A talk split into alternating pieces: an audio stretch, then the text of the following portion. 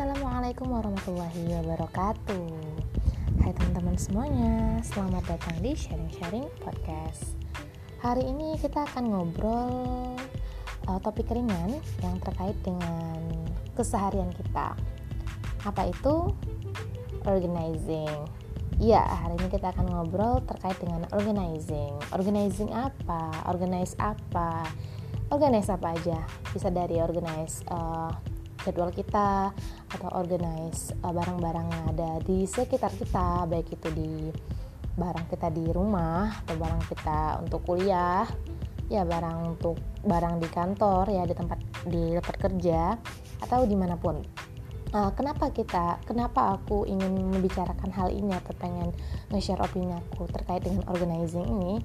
Uh, karena untuk beberapa waktu belakangan aku menyadari bahwasannya sepertinya saat ini di era yang serba cepat, di era yang semuanya itu serba membutuhkan kecepatan dan uh, keefektivitasan dan keefisienan uh, segala sesuatu, maka hal yang terbaik bagi kita untuk meningkatkan produktivitas kita dan meningkatkan uh, daya uh, kemampuan kita untuk berproduktif lebih tinggi, ya itu sama aja yang tadi dua itu itu adalah dengan mengorganize segala sesuatu dengan baik. Dan itu bisa dimulai dari apa? Dari yang pertama, mengorganize jadwal kamu. Nah, jadi kalau boleh sedikit cerita, aku itu dari dulu udah kenal dengan yang namanya organizing, terutama organize jadwal ya, karena aku nggak tahu tahu dari bahan bacaan atau tontonan atau mungkin teman-teman dulu zaman sekolahan. Ya aku terbiasa untuk oh ya bangun jam segini, lakuin ini, lakuin itu, lakuin ini, lakuin itu. Dan biasanya ya eh, mungkin semua orang juga terbiasa dan tahu hal itu, tapi emang biasanya fail kan dalam melakukannya. Ya rajin banget gitu, semangat banget bikin organ, ah, bikin list jadwal, bikin list jadwal, bikin list what to do, apa yang harus dilakukan, tapi gak dijalanin. Nah, namun dengan seiring bertambahnya, itu mungkin dulu karena ini ya, karena masih sekolahan, masih bocah dan gak terlalu banyak amanah serta tanggung jawab yang harus dilakukan. Tapi seiring dengan bertambahnya usia dan seiring dengan bertambahnya uh, beban kerja atau beban amanah yang ada di pundak ini, uh, maka kegiatan uh, untuk mengatur jadwal itu menurut aku menjadi hal yang harus dilakukan. Karena kalau tidak dijadwal atau tidak diatur, itu akan membuat kita seperti merasa tidak punya cukup waktu untuk melakukan aktivitas yang seharusnya kita bisa lakukan gitu. Karena kan ada banyak, apalagi untuk tipe-tipe orang yang cukup sulit mengingat ya, ada banyak yang harus kita lakukan dalam satu minggu itu, mulai itu di rumah atau kalau kamu lagi kuliah-kuliahan, terus kamu kalau ikut organisasi organisasi kamu, rapat-rapatnya, kemudian uh, kalau kamu misalnya ikut organisasi dakwah, terus kamu juga kebetulan uh, diberi amanah untuk jadi mentor, kamu juga harus uh, apa nentuin jadwal untuk mentorin beberapa kelompok yang kamu pegang dan segala macamnya. Apalagi kalau kamu misalnya kerja, ada kerjaan di luar, bisa kerjanya freelance, misalnya desain, atau kamu bisa juga ngajar les, atau mungkin kerja sama orang ya gitu. Itu semua itu harus dijadwal. Karena apa? Karena supaya kamu tahu di waktu mana sih aku yang kosong, di waktu apa sih aku yang bisa santai, di waktu mana aku bisa pakai untuk mengupgrade skill aku. Karena itu penting loh, apalagi bagian yang mengupgrade skill. Skill apa aja ya? Uh, mengupgrade skill, dan ini satu lagi yang paling penting, mencas uh, pengetahuan agama, hmm, yaitu mengupgrade skill. Karena kita tadi uh, jangan terlalu fokus dan jangan terlalu menghabiskan waktu juga untuk melakukan hal-hal yang sekiranya itu menghabiskan energi kita gitu, kayak misalnya dikasih amanah atau ya kerja itu kan menghabiskan energi dan memakai skill kita yang udah kita dapetin, tapi kita belum menambah skill yang baru. Contoh misalnya kayak kamu biasanya desain, terus kamu kerja freelance sebagai desainer gitu kan, disuruh ngedesain ini dan itu sama uh, tempat kamu kerja, uh, tapi kamu belum bisa nih misalnya menjahit.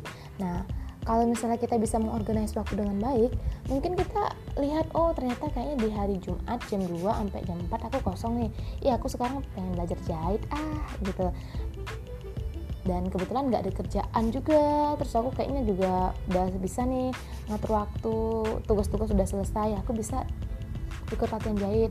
Nah, itu akan kamu ketahui kalau kamu emang punya uh, pengelolaan waktu yang baik. Nah, begitu juga dengan tadi penambahan ilmu agama gitu. Jadi kita ingat ya teman-teman, hidup di dunia itu nggak nggak nggak selamanya, tapi hanya sementara. Apalagi di zaman saat ini, di sistem saat ini memang udah rusak banget ya. Uh, kalau kamu nggak punya ilmu agama atau basic agama, hmm, yakin deh, kamu akan terperangkap di dunia yang begitu penuh dengan intrik-intriknya dan di dunia yang penuh dengan uh, gonjang-ganjingnya gitu, ketidakberesannya. Ya gimana enggak gitu ya. Kalau misalnya kita ngomong tenaga kerja gitu ya, tenaga kerja Indonesia itu aja banyak yang nganggur coy, yang makanya ada banyak T K I dan T K W di luar sana. Tapi apa? Tapi kita malah impor tenaga kerja asing. Ups, jangan ngomongin itu dulu, ngomongin yang lain agak-agak. Jadi intinya ilmu agama itu penting banget untuk kita pelajari sebagai apa? Sebagai uh, fondasi kita untuk uh, menghadapi dunia yang semakin keras dan semakin parah ini. Kalau misalnya kita nggak ngecas diri kita dengan e, ilmu agama yang cukup, maka apapun yang terjadi di sekitar kita, misalnya kayak ada masalah gitu, ingat ya kayak kemarin aku bilang, masalah itu adalah e, bukan aku bilang, aku share dari hasil bacaan aku e, di Medium, e, di situ tertulis bahwasannya masalah itu adalah e, pertanyaan yang belum terjawabkan atau terselesaikan, dan satu-satunya cara kalau menurut aku yang bisa menyelesaikan masalah kita dengan cara yang baik dan dengan cara yang tepat gitu, dan itu juga sesuai dengan uh, fitrah kita atau keadaan kita sebagai manusia, sebagai makhluk sosial, dan juga memuaskan akal kita adalah dengan merujuk kepada agama. Nah, bagaimana Allah itu mengatur dan memecahkan setiap masalah-masalah yang ada di hidup kita. Contoh misalnya kayak, eh hey, uang jajan aku sedikit nih gitu, atau perekonomian makin sulit, apa ya yang kira-kira bisa aku lakukan, gaji nggak cukup nih dari tempat dari tempat kerjaan, dari kantor, oh, bisnis ah eh bisnis itu ternyata eh bisnis itu bisnis apa ya yang bisa aku lakuin, oh jadi dropshipper ah, atau jadi reseller, oke jadi dropshipper sama reseller, eh ternyata uh, di, di di dalam perjalanannya kita jadi reseller atau dropshipper itu kita mengalami kerugian, dan kerugiannya itu banyak serta besar. Nah, kalau kita nggak punya ilmu agama, kita pasti bakal kayak yang, ih asem banget gitu, keluar kebun binatang gitu kan, gue rugi, gue ditipu, atau gue apalah gitu kan. Nah, padahal kalau misalnya dalam Islam nih, itu semua ada konsepnya. Jadi kalau dalam Islam, kalau kita menghadapi segala sesuatu itu, kalau yang baik, itu uh, kita harus bersyukur, karena itu adalah sebuah, kalau kita mendapatkan sebuah kesenangan, kita harus bersyukur, karena itu merupakan sebuah uh, kenikmatan. Uh, dan kalau kita ditimpa musibah, kita juga harus bersyukur, karena itu juga merupakan sebuah kenikmatan atau kebaikan untuk kita, kebaikan deh kebaikan. Jadi hidup uh, salah deh kalau misalnya kita ditimpa, uh, diberikan ke, uh, ke ya aku jadi lupa coy, kena grogi. Kalau misalnya kita ditim, ditimpakan musibah, kita harus bersabar, karena itu juga karena itu adalah kebaikan. Dan kalau seandainya kita Uh, diberikan kenikmatan oleh Allah, maka kita harus bersyukur, karena itu juga merupakan sebuah kebaikan. Karena dalam hidup seorang muslim itu gak ada yang buruk, semuanya baik, karena Allah sudah mengkodokan itu atau sudah menetapkan itu terhadap diri kita. Dan kita harus, tugas kita sebagai manusia harus menerima kodo Allah itu dengan sebaik-baiknya. Nah, ini baru satu konsep aja ya, konsep menerima atau ikhlas menerima apapun yang terjadi dalam hidup kita. Terus konsep yang kedua, uh, oh ya tadi aku bisnis rugi gitu kan, aku jadi dropshipper dan aku jadi reseller, kenapa bisa rugi ya, tuh cari tahu, nah, kenapa ya kenapa ya eh ternyata lihat dilihat ternyata usuk eh, telisik telisik oh akordnya salah, oh sistem eh, perjanjiannya salah dengan penjual dan pembeli. Nah, bagaimana Islam mengaturnya? Nah, itu ada ilmunya lagi. Nah, dari mana kita tahu hal-hal kayak gitu? Ya dari kajian Islam. Nah, sering-sering ikut kajian biar kita itu semakin um, tenang menghadapi uh, hidup yang semerawut ini. Ya, aku ngomong ini uh, bukan berarti hidup aku tenang banget ya karena ikut kajian, ya enggak, ya namanya iman naik turun naik turun gitu. Tapi aku ngerasain banget kalau misalnya kita emang ikut kajian itu setidaknya track kita tuh lurus loh. Ya belok-belok ingat dikit, oh ya kata Ustadz kemarin, belok-belok ingat, belok-belok ingat lagi, oh ya kata Ustadz kemarin, ya jadi gitu. Uh, itu tadi ya uh, pentingnya kita mengorganize uh, jadwal kita supaya kita bisa menyisihkan waktu kita untuk hal-hal yang uh, berguna buat kita. Jadi nggak habis kemakan oleh aktivitas rutin kita kayak kerja atau menurut organisasi, itu itu bagus, apalagi kalau diniatkan untuk ibadah karena Allah itu bagus. Um, selanjutnya kita harus mengorganisasi atau mengorganize our stuff atau barang-barang yang ada di sekitar kita. Nah ini penting juga nih, kalau misalnya berantakan otomatis kita bingung dong. Eh misalnya buka lemari, ah gila coy, berantakan banget di situ, baju, celana, pakaian dalam, terus uh, uh, tisu-tisu kalau misalnya kamu anak kos, terus semua um, setrikaan atau hanger atau oh, harus ukur, jangan-jangan ditaruh di situ juga. Oh, jangan ya, jangan kayak gitu. Tapi harus ditata dengan baik, karena aku mengalami ini. Jadi untuk tahun-tahun pertama aku kuliah, ya maklum ya, dulunya anak mama terus kuliah, lemari aku berantakan banget, asli berantakan banget. Di situ buku, di situ baju, di situ kadang-kadang gelas. Jadi lemari itu yang tipe terbuka gitu loh, dan sebenarnya bukan lemari, itu rak baju, eh rak baju, rak buku. Tapi karena aku males ya, aku taruh baju aku di situ, di uh, dekat mejanya, aku taruh gelas aku di mejanya, terus di raknya aku taruh buku-buku, dan kadang-kadang aku nggak tahu taruh apa-apa aja di situ gitu kan. Tapi lambat laun aku merasa kayak ih, aku aku aja legeleh sendiri dan uh, ribet sendiri ngeliat lemari aku. Itu lemari kedua ya, aku aku punya dua lemari. Lagi orang ya, dan ini ini juga cukup mengganggu produktivitas aku gitu kan, karena aku bingung aku mau nyari ini di mana ya, mau nyari buku kuliah aku kemarin di mana ya, oh akhirnya aku harus apa, apa tata ulang nih barang-barang yang ada di kamar aku. Nah aku akhirnya melakukan hal itu ya, uh, penataan ulang terhadap uh, kamar, penataan ulang terhadap lemari, dan Uh, itu cukup berhasil, walaupun dengan tipikal aku yang tadi ya, orang yang mudah bosanan dan gak jelas emang. uh, Kadang-kadang lemarinya berantakan lagi, terus aku beres lagi, terus berantakan lagi. Dan aku mikir-mikir gimana ya caranya supaya aku tuh uh, bisa lihat utuh barang-barang aku dan menemukan barang-barang aku semakin uh, dengan cepat, sehingga aku bisa bisa lebih produktif lagi dalam uh, melakukan aktivitas aku.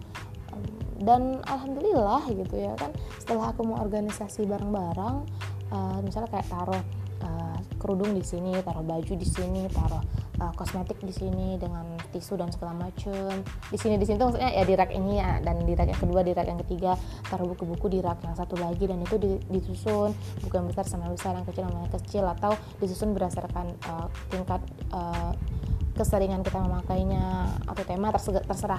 Dan itu jujur membantu aku sekali dalam uh, uh, menjalani hidup aku dengan nyaman, selain menambah produktivitas aku ya, karena itu emang akan lebih cepat kan, membuat kita uh, bergerak lebih cepat. Misalnya bangun tidur mau mandi gitu, oh, aku pengen pakai baju yang warna biru, tapi kemana di mana baju warna birunya gitu, nggak ketemu karena ngaco naronya kan, uh, berantakan lemarinya.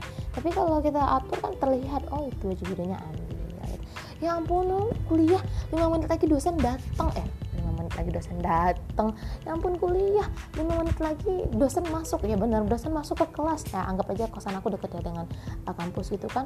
Tapi di mana buku kuliah aku kemarin, wah cari-cari-cari karena berantakan. Hmm, kacau kan. Kalau kita udah tahu, oh ya kemarin eh kalau misalnya habis kuliah dan ini bukunya tuh sering dipakai, taruh di sini aja, mudah dijangkau, mudah dilihat dan ketahuan gitu, oh langsung ambil kalau kita lah emang lagi buru-buru. Jadi itu sih, jadi itu emang dua hal itu ya, organize, jadi itu ya satu hal besar itu organize, organize apa aja, dua hal ini yang aku barusan sharing, yaitu organize jadwal kamu dan organize um, barang-barang kamu. Dan ini juga banyak kan di di di diobrolin sama orang-orang yang ada di luar sana, sama content creator atau youtuber-youtuber atau influencer yang ada di luar sana, tentang betapa pentingnya kita mengorganisasi atau menjadwalkan, merencanakan segala sesuatu. Termasuk itu merencanakan mimpi dan merencanakan lima tahun ke depan aku mau jadi apa, sepuluh tahun ke depan aku mau jadi apa, dan nanti di akhirat aku mau gimana. Itu yang paling penting.